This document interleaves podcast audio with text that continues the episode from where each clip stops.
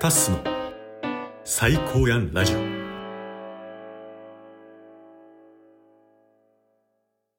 どうもタスです。本日もお便り会になります。ありがとうございます。もう12月29日ですか。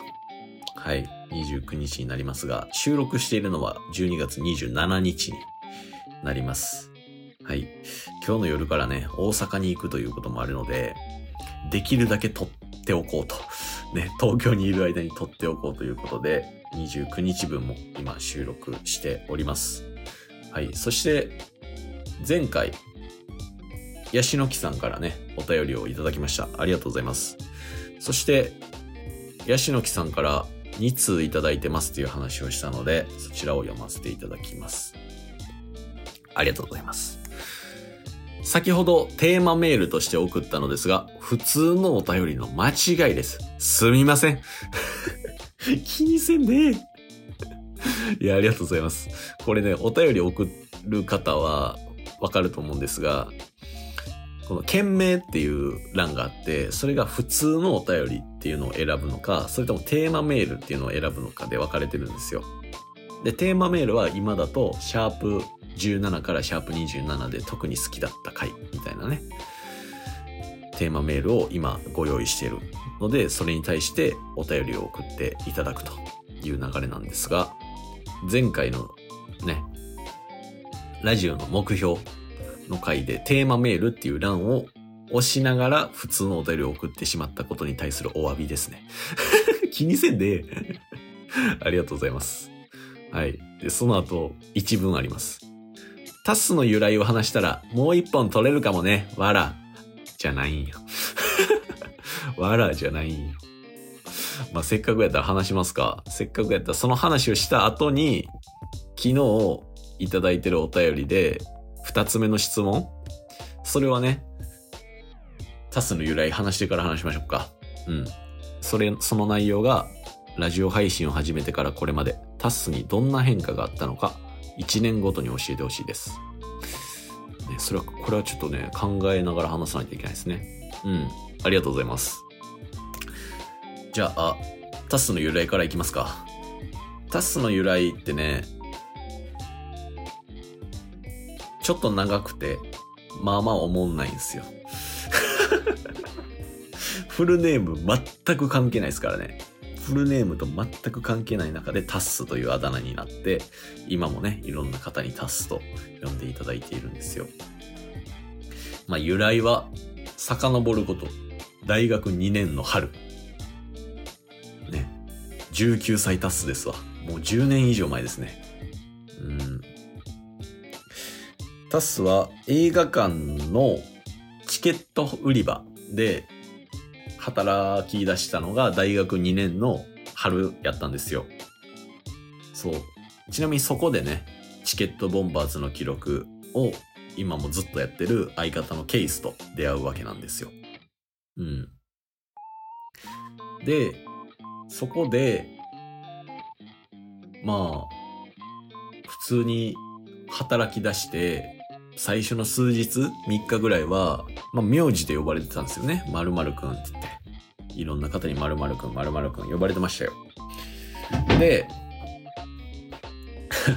で、そっからね、なんか、まあ、なんかあだ名欲しいなとかどう読んだらいいみたいなのがこのチケット売り場の中であったんですけどいや別に名前でいいですよ名前とか名字でいいですよみたいな話をしてたんですよでそうこうしてて1週間ぐらい経ちました。で、1週間ぐらい経った時に、このチケット売り場で、まあ、今だとね、自動発券機みたいなのが増えてきてますが、当時はレジを、レジでね、お客さんと接客をしてチケットを、うん、このチケットが欲しいです。席どこにしますか？みたいなのをやって、いう接客業をしてたんですよ。で、暇な時間の時、なかなか人が来ないっていう時、隣にポップコーン売り場があったんですよ。タスが働いてる映画館。で、隣のポップコーン売り場で、まあ、ポップコーンとかドリンクとかね、なんか、何、唐揚げとかかな？なんかいろんなものを商品販売してるんですが、あの、映画館の座席に固定するホルダーみたいなのわかります？ドリンクとポップコーン入れれるようなプラスチックのホルダーみたいな。それを裏で拭くっていう作業があったんですよ。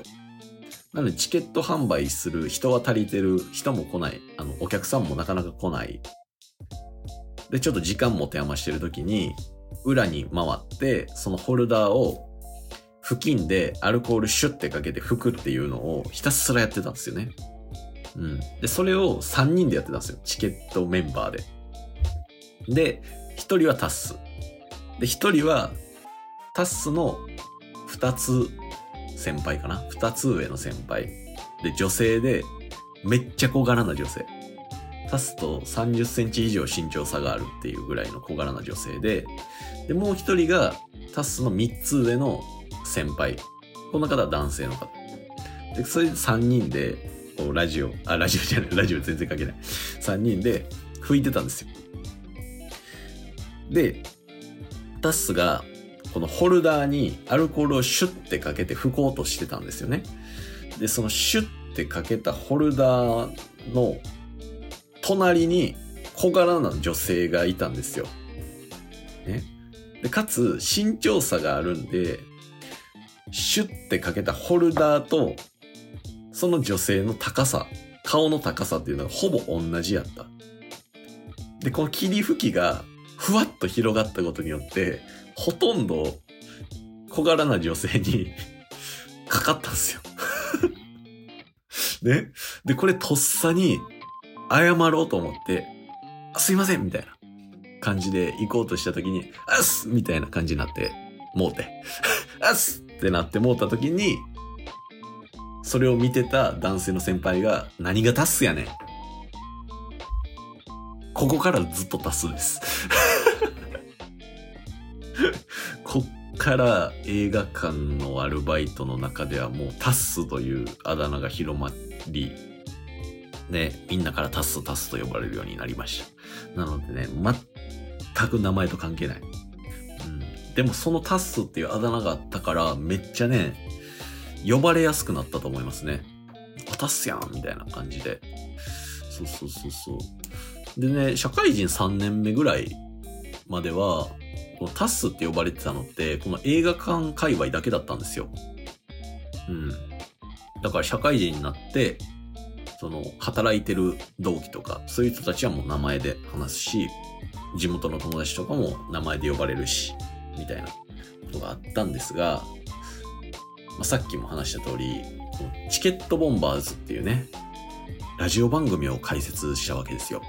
それが2009 2019年の7月か、に始めて、ってなったら、相方のケイスとはね、映画館で出会ってるからずっとタッスと呼ばれてるわけなんで、あ、じゃあタッスとケイスで行くか、みたいな感じになって、チケットボンバーズ始めて、そしたらもうラジオ界隈ではタッスと呼ばれるようになり、で、そうこうしてたらシェアハウスに移ることに、シェアハウスにね、入居することになったんですが、そこでももうラジオやってるっていうことは自己紹介でめちゃめちゃ話してたんで、じゃあもうタッスで行くかってなって、もう、自らタッス、タッスと呼んでくださいっていう風に名乗ったら、そこでももうタッスになって、そっからなんかまたね、別のコミュニティに入る時ももうタッス。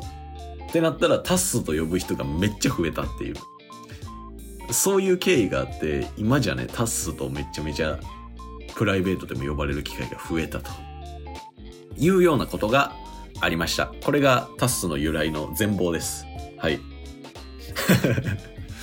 まあまあまあ、ちょっと長くはなりましたが、そして、まあまあ思んないでしょう。そそんな感じでね、タスになったんですよ。はい。あそんな中で、昨日いただいた質問にもお答えしましょう。ラジオを始めてから、これまでタスにどんな変化があったのか、1年ごとに教えてほしいです。そんな興味ある？一年ごとに教えてほしいって。そうか。そうやな。難しいな。ラジオを始めて一年ごと。ちょっと振り返っていかないといけないですね。まず始めたのが2019年の7月なので、本当にもうすぐ4年半経つぐらいなんですよ。で、最初の1年は、チケットボンバーズの記録だけを配信してましたね。うん。そうそうそうそう。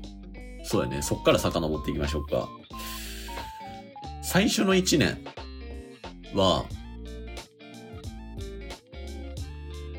なんか、めっちゃ頑張ってたなって今振り返ると思いましたね。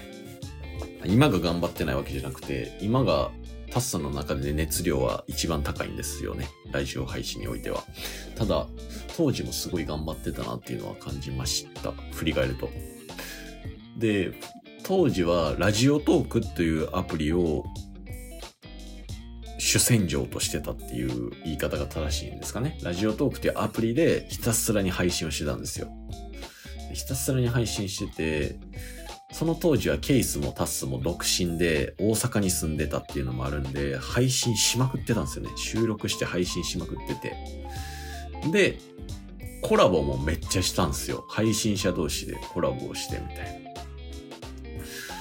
な。で、そこでね、なんか、あ、こんなにいろんな人がいるんだっていう一番最初の経験はラジオ配信だったんですよね。これどっかで話しましたよね。愛ちゃん、最近の放送作家愛ちゃんに出てもらった回のエンディングとかで話したと思うんですよ。最初の景色が広がったきっかけみたいな、そういうテーマで話したと思うんですが、そう、ラジオ配信を始めたことによって、まず、あ、笑ってくれる人っているんや、みたいな。二人のくだらないやりとりに笑ってくれる人いるんだとか、あとはコラボをすることによって、全く今まででは出会うことのなかった職業の人とかと出会って、あ、こんな生き方してる人たちいるんだ、みたいなのを、ラジオ配信を通じて出会わせてくれたんですよね。うん。だそういう意味では、最初の1年は、ラジオ配信は、ラジオ配信という遊び場を見つけた2人。そして、ラジオを通じて、いろんな仲間ができて、ね、世界が広がったっていう、そういう感覚を一番最初に感じたのが最初の1年目でしたね。うん。そっから2年目。2年目は、このラジオトークという場所でめっちゃ頑張りましたね。うん、このラジオトークでの一番を目指してました。うん。だから今も、今とは全然違うね、頑張り方をしてたんですよ。その時もまだね、ケースは独身で、2年目の途中で結婚したんやったかな。ちょっと忘れましたが、そういうことがありましたね。え、2年目やったよな、あれない。ちょっとね、記憶が定かではないんですよ。うん、2年目やったね。うんうんうん。そう、2年目で、オーディションに、オーディションを勝ち抜いて、MBS ラジオっていう地上波のね、電波でラジオパーソナリティを務めたことがあったんですよ。その経験は、タスのラジオ人生4年半の中で一番未だに記憶に残っている貴重な経験。人生の中でもトップ3に入るぐらい貴重な経験やったんですよね。うん。そこに目指してめちゃくちゃ頑張ってたのが2年目でしたね。うんうんうんうん。そうなんですよ。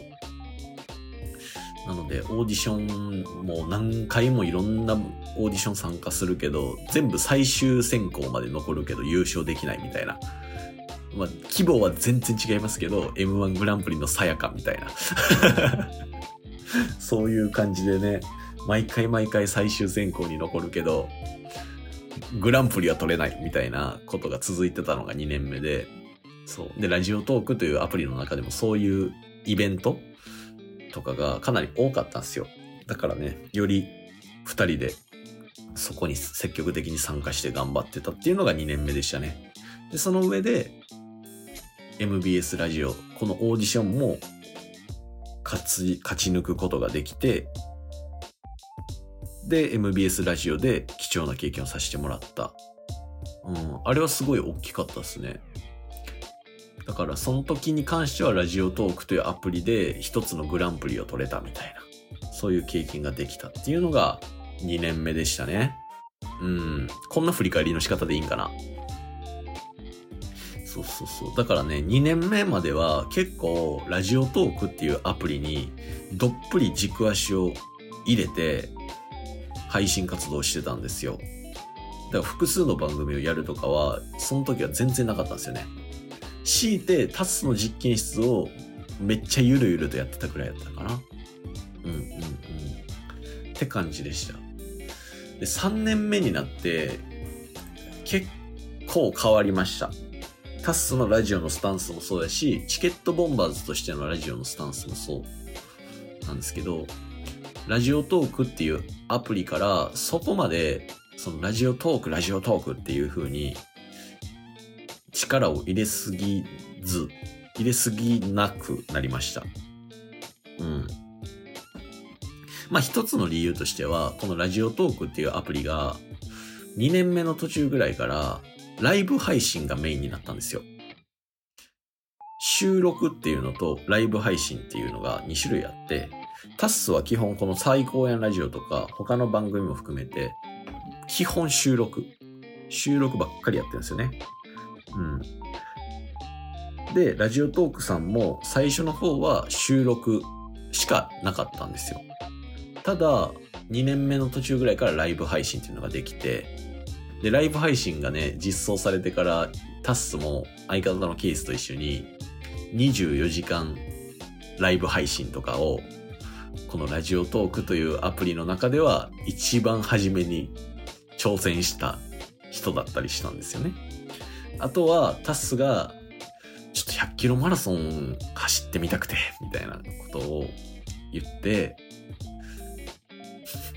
未だによくわかんないんですけど、スマホでこう話しながら100キロ走り切るっていう、それを実況するっていう 26時間ぐらいただただ喋り続けながら100キロマラソンをするみたいなことがあったんですよ。今思うと意味わからなすぎますけどね。うん。まあそういうこともやってたと。まあそういうライブ配信をね、楽しみながらやってたんですが、3年目からはライブ配信は力を入れるのは難しいなっていう判断になって、収録をまあただただやっていくっていう方向に切り替えました。それが、ケースが結婚したのが大きいかな。うん。相方のケースが結婚して、で、3年目の途中やったかな？ちょっと忘れました。子供も生まれて、で、仕事も忙しくなってるみたいなことがあって、チケットボンバーズとしての時間っていうのが1年目2年目より取りづらくなってきたんですよ。なので今は収録をね、毎週末1時間から2時間ぐらい撮って、ね、それを毎日配信できるように編集して出すっていうので、今もずっと続けてるんですが、それ以上に時間を割くっていうことが3年目から難しくなったんですよ。うん。ただ、タッスの中で、このラジオ熱っていうのは、なんか、徐々に高くはなってきてたんですよ。そう。っていうので、3年目から本格的に、いろんなラジオ番組をやり出したって感じですね。うん。そうそう。当時はシェアハウスのラジオ番組をしたりとか。あとは、その半年後ぐらいかな。ポーロっていうコミュニティに入って、ポーロのラジオ番組を始めたりとか。あとはシェアハウスの仲間と一緒にラジオ番組をちょろっと始めたりとか。なんかいろんな番組をやるようになったりとかして、今までは相方と話すっていうことだけしかしてなかったんですよ。なので、相方と話すことが楽しいやったんですが、ゲストを呼んだりとかして、話すっていうのが、そもそも楽しいなっていうのに気づき出したのが3年目でしたね。うん。そうそうそう。だから、そもそもラジオ配信自体が楽しいんやっていうことに気づいたのが3年目でした。振り返り、どんなこと書いてたっけ？あ、これまでどんな変化があったのか、1年ごとに教えてほしいです。あ、まあ、だから、あれ、あれですよね。この質問に沿ってますよね、おそらくね。うん。そうそう。だから1年目、2年目は、このラジオトークというアプリでめちゃくちゃ頑張って、一つ MBS ラジオに出演するっていう目標とか、あとは、ラジオトークっていうアプリの中での公式バッジっていうのがあるんですよ。公式バッジっていうのも取れたりとか、ね、その運営さんとか、そういう人とかもすごい巻き込みながらね、楽しむっていうエンターテイメントを作り出すことができたんじゃないかなっていうのが1、2年目でしたね。そっから、ね、相方の家庭の環境とか、もろもろ含めて、ちょっと方向、ラジオ配信への方向性が変わりつつ、まあ、タスはいろんな番組をしだして、ラジオ配信ね、いろんなコンセプトの魅力に気づき出したのが3年目でした。はい。で、4年目。ね。4年目は、まあ4年目というか、4年目から4年半までね、今日まで行きましょう。ね、この1年半をくくるとするならば、ラジオを通じて、自分の深い話、自分が見せたくない話とか、見せたくない内容とかをさらけ出すっていうことができるようになったのがこの1年半ですね。うん。で、それをしてもいいと思えるぐらい自分にとってラジオ配信ってすっごいもう日常的なもので大切なもんなんだっていうふうに気づいたのがこの1年半でしたね。うん。そう考えると、この4年半でいろんな経験して結構ね、変化ありますね。うん。そうそう、3年目ぐらいまではほんまに自分の話ってラジオで全然してなかったんですよ。その面白い話はしてましたよ。面白い、笑える話とかは今もね別の番組でしてますし、そういうことはしてきましたが、自分の挫折とかね、まあそれこそこのタスの最高やラジオの近況報告会なんかわかりやすい例ですよね。そういう配信とかは需要がないと思ってたし、あんまり見せたくないとも思ってたんですよ。うん。まあただ自分自身が向き合うっていうことを考えたときにずっとね続けてたラジオを通して話すっていうのが大事なんじゃないかっていうのがこの半年前ぐらいかなから配信しだして、そっからね、大きく自分の中でも、ラジオがね、とても大きい存在に今なったりしてるんで、そう、そういう意味での変化は大きかったですね。1年半。うん。で、その上で、昨日も話しましたが、これまでの経験を元にいろんな番組してきましたよ。過去にね。いろんな番組してて、今現在もね、現在進行形でいろんな番組運営してますが、そういうのをすべてひっくるめた上での作品を作るっていうのが2024年ですね。うん。まあ、なので、今4年半なので5年目。5年目か。この5年目の間に作品を作るっていうこともね、実現させた上で、よりラジオに力を入れていこうと思っております。うん。そうですね。今までラジオを継続するっていうことは、もうタスにとっては難しくないということが分かったので、楽しんでね。うん。そうそうそう。だからこそ、いろんな番組を今後も増やしていきつつ配信していくっていうのは変わりはしないんですが、よりクオリティをね、自分の中で満足できる作品を届けるとか、そういうのを一つの番組に凝縮していきたいなと思っているので、今後の目標はね、昨日話した通りです。はい。そんな感じですね。ヤシの木さん、ありがとうございます。昨日も含めたら、ざっくり1時間ぐらい話してんのかな ね。1年ごとに話せてましたでしょうかはい。一応そんな感じですね。うん。残り2日間、2023年終わってしまいますが、30日、31日も99本目、100本目、ぜひともお楽しみにしていただきたいと思います。おそらく明日が最後のお便り会、2023年最後のお便り会。そして、2023年最後の配信は、今年ありがとうございました、みたいな配信になると思います。で、別でね、いただいてるお便りに関しては、31日にど、どの方からお便りをいただいてるかっていうのを名前だけね、読ませていただいた上で、新年2024年からお便り読ませていただきます。はい、ヤシの木さん、2日に分けてお話をさせていただきました。ありがとうございました。残り2本。年内100本いけそうです。おかげさまで。皆さんありがとうございます。はい。ということで、明日の配信もお楽しみに。ではまた。